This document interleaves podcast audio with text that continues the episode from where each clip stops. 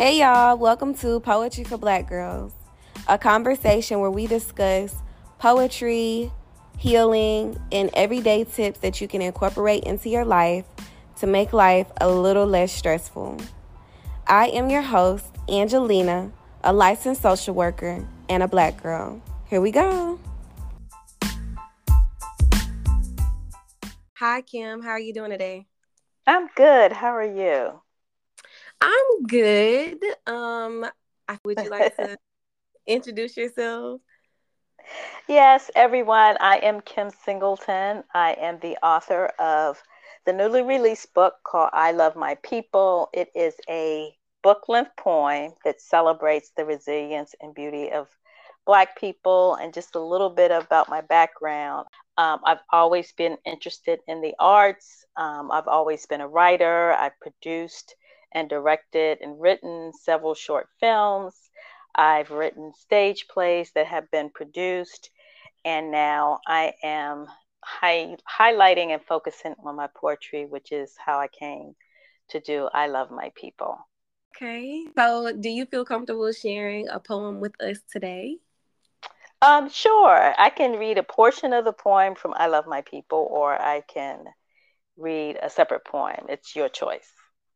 Oh, let's. Can you do "I Love My People"?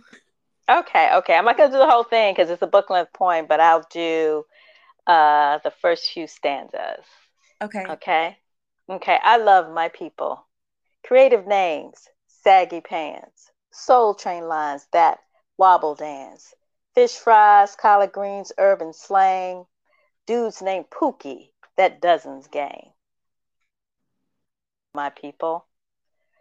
Old men on corners talking trash, tell stories of old of times long past. Jokes and catcalls you can't escape, but keep watchful eyes when I come home late. I love my people. Micro braids, box braids, locks and cornrows, finger waves, twist outs, knots and afros. All types of textures for all types of styles, from 1 to 4C we're so versatile. Designs for our hair go back centuries, reflecting our culture and identity. I love my people. Oh, thank you so much. That was beautiful. thank um, you. You're welcome. So, what would you say uh, was your inspiration behind I Love My People?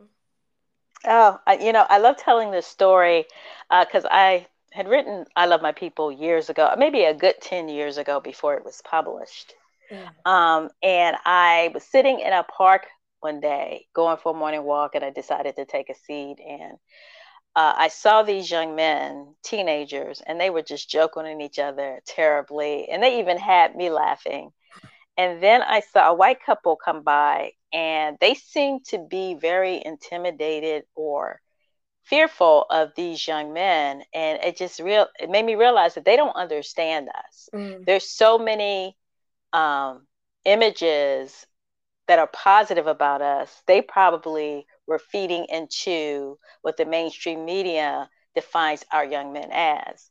So as i sat there i was thinking about all the things that i love about our people and i just started writing them down and i would write something down try to make it rhyme and then I go, you know what? I love my people. So that was pretty much the inspiration for it. Mm-hmm. Um, the original poem was only about 12 stanzas, but when I got connected with a publishing company and they wanted to make it a book length poem, they encouraged me to expand it. So it was very easy for me to just write down things I love about my people because we have so much in our history, so much we've contributed to culture. So yeah. That was my inspiration yeah. And i love it like you said you know other people don't understand. And when you mm-hmm. like i feel like what you encompass in the book is things that only black people can understand. Like we all have some idea of what each you know stanza of the poem is referring to like the micro braids the cat calls um the jokes. Like we've seen it, we have some idea of what that looks like because that is our culture. Exactly. Okay. Exactly. Yeah, and one of the things I want to say about our culture too is if you take a step back and you look at it, almost everything that we have created has been out of a sense of survival. You know, we came, they brought us to this country as enslaved people. And we just created so many things in order for us to survive. And fast forward, it has been embraced by American culture. And I don't think people understand where a lot of the stuff that they have embraced comes from. It comes from our survival. Exactly. Oh, exactly. So, where, okay, like we have all of these negative, you know, stereotypes about Black people that we see. Um, so where did your sense of love uh for yourself and Black people come from? Like, I feel like we almost have to unlearn hating ourselves in America. So how mm-hmm. like was that journey for you as far as self-love and loving black people as a whole? Yeah. Well, I think just um, you know, with my family and where I went to school and all of that, uh, I've just been surrounded by the positive positive images of our people. And I am a fan of the Black arts movement that took place in the late, late 1960s and the early 1970s, because all the popular music, all the culture back then was about our unity and our beauty. If you think about it, James Brown had a song, Say It Loud, I'm Black and I'm Proud.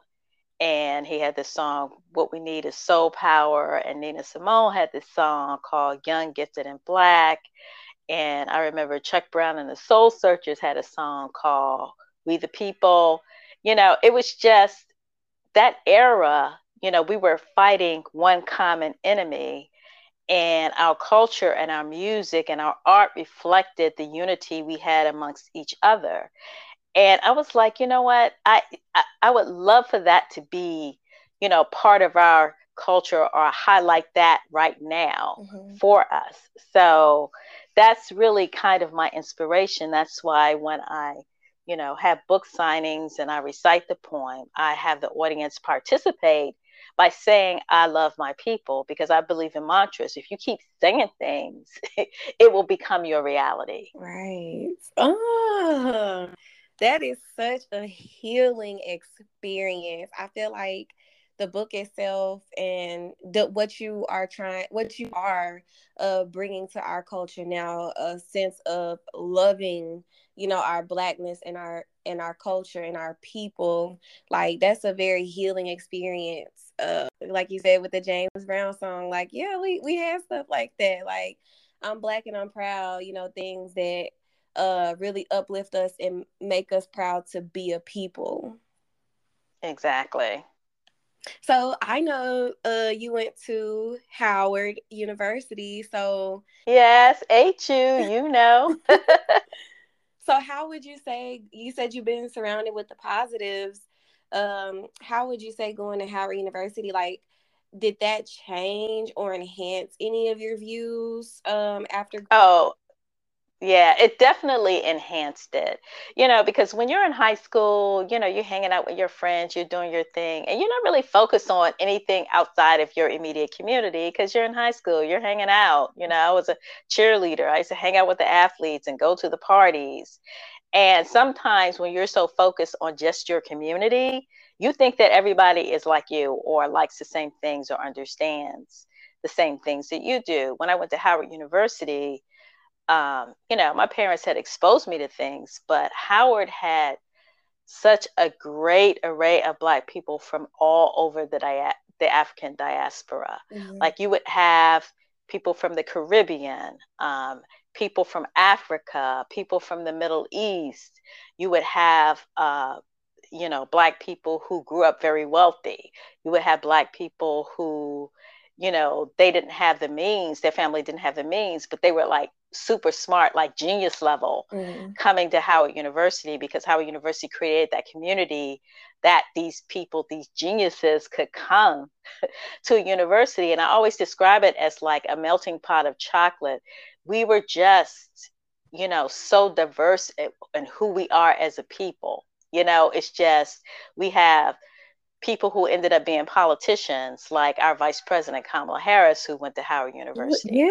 We have yeah, we have people who were just amazing talents and actors, like may he rest in peace, Chadwick Boseman. Mm. Uh, we have the first Supreme Court Justice, Thurgood Marshall, who went to Howard University Law School. You have all that in one place. And when you go there, you see the possibilities of who you can be what you can aspire to and it's just it's just so uplifting.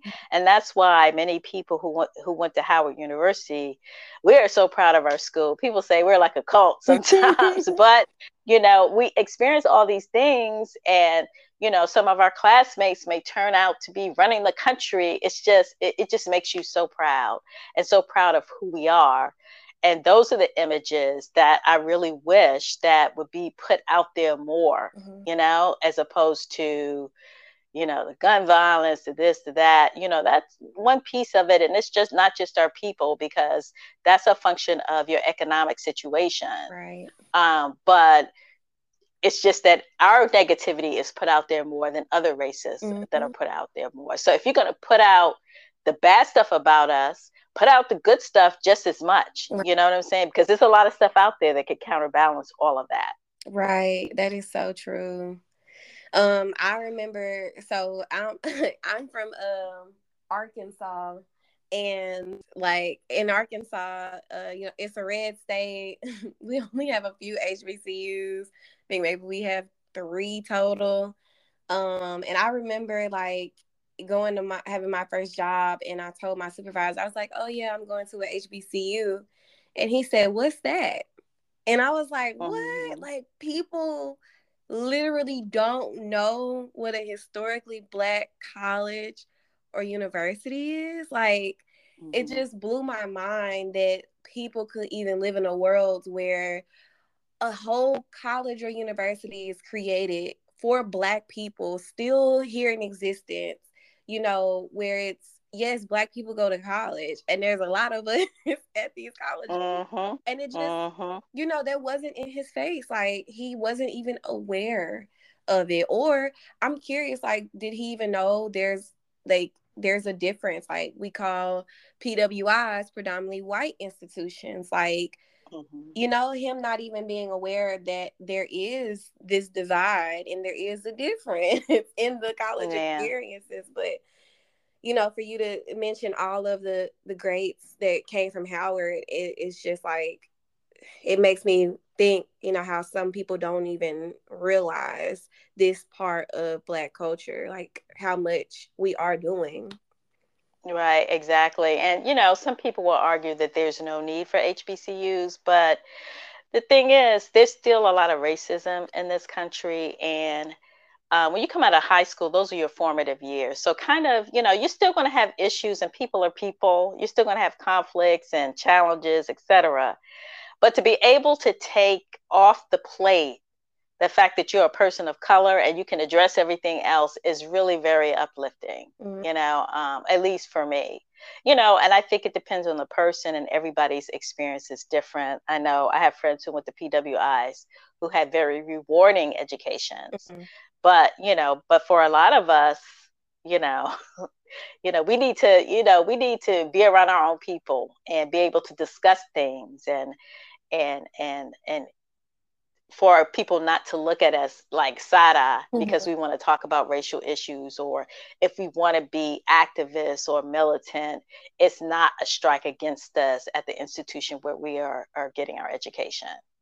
Oh yeah, I 100% agree with that. Um, and it's it's just it's, like you said, as far as going to an HBCU and being able to take my race off the table, like so to be in a place where not only are people beautiful, black, educated, you know, and they're from all over, uh, and to just be in a safe space. HBCUs, I I would say, are definitely necessary, especially for the development piece, because um, we, like I said, like I know for me, especially growing up in Arkansas, um, in high school, it was a lot of a lot of hatred like towards black people like we were taught to kind of hate ourselves and so when i went to an hbcu i'm like what like Our mm-hmm. queen is dark skin. Like she has the most beautiful dark skin on the campus. Like, and she's mm-hmm. our queen. You know, like this girl is on the on the billboard. You know, that was different for me. So it just it was definitely a part of my development going to a HBCU.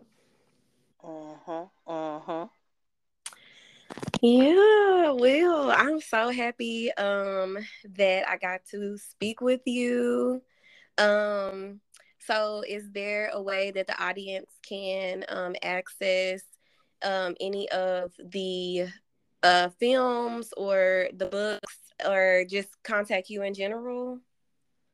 Yeah, the best way to uh, get in touch with me is through my Instagram page. It's at Sing Sing 2000. That's S I N G S I N G 2000. That's the name of my company. Um, and DM DM me, you know, I'll get back to you. That's the only thing I really check. I don't check emails or websites or everything, but I do check my Instagram page. And then in my, the link in my bio is a Linktree that has a, a link to all the different projects that I work on. So that's at Sing Sing 2000, S I N G S I N G 2000. Okay. Well, um, is there anything else you want to add or talk about? Well, the only thing is, I just want to do another push for my book. I love my people. You can um, order it from all the wherever they sell books, Amazon.com, Barnes and Noble. I'm encouraging people to go to their Black-owned or independent bookstore and ask for them, ask for it, or order it if they don't already have it. You can also uh, purchase it on the African American Literature Book Club site, which is AAL aalbc.com. That's aalbc.com if you want to support a Black owned business. Okay, and I will have all of that linked in the show notes for you all to contact Kim and um, get access to her book, I Love My People, and um, see all of her different projects. So, well, I hope y'all enjoyed that conversation as much as I did. If you enjoyed listening to the podcast, please like it on whatever platform that you listen to this podcast. Leave a comment and share the podcast on social media platforms using the hashtag Poetry for Black Girls. I'll talk to y'all on another episode of Poetry for Black Girls. Bye.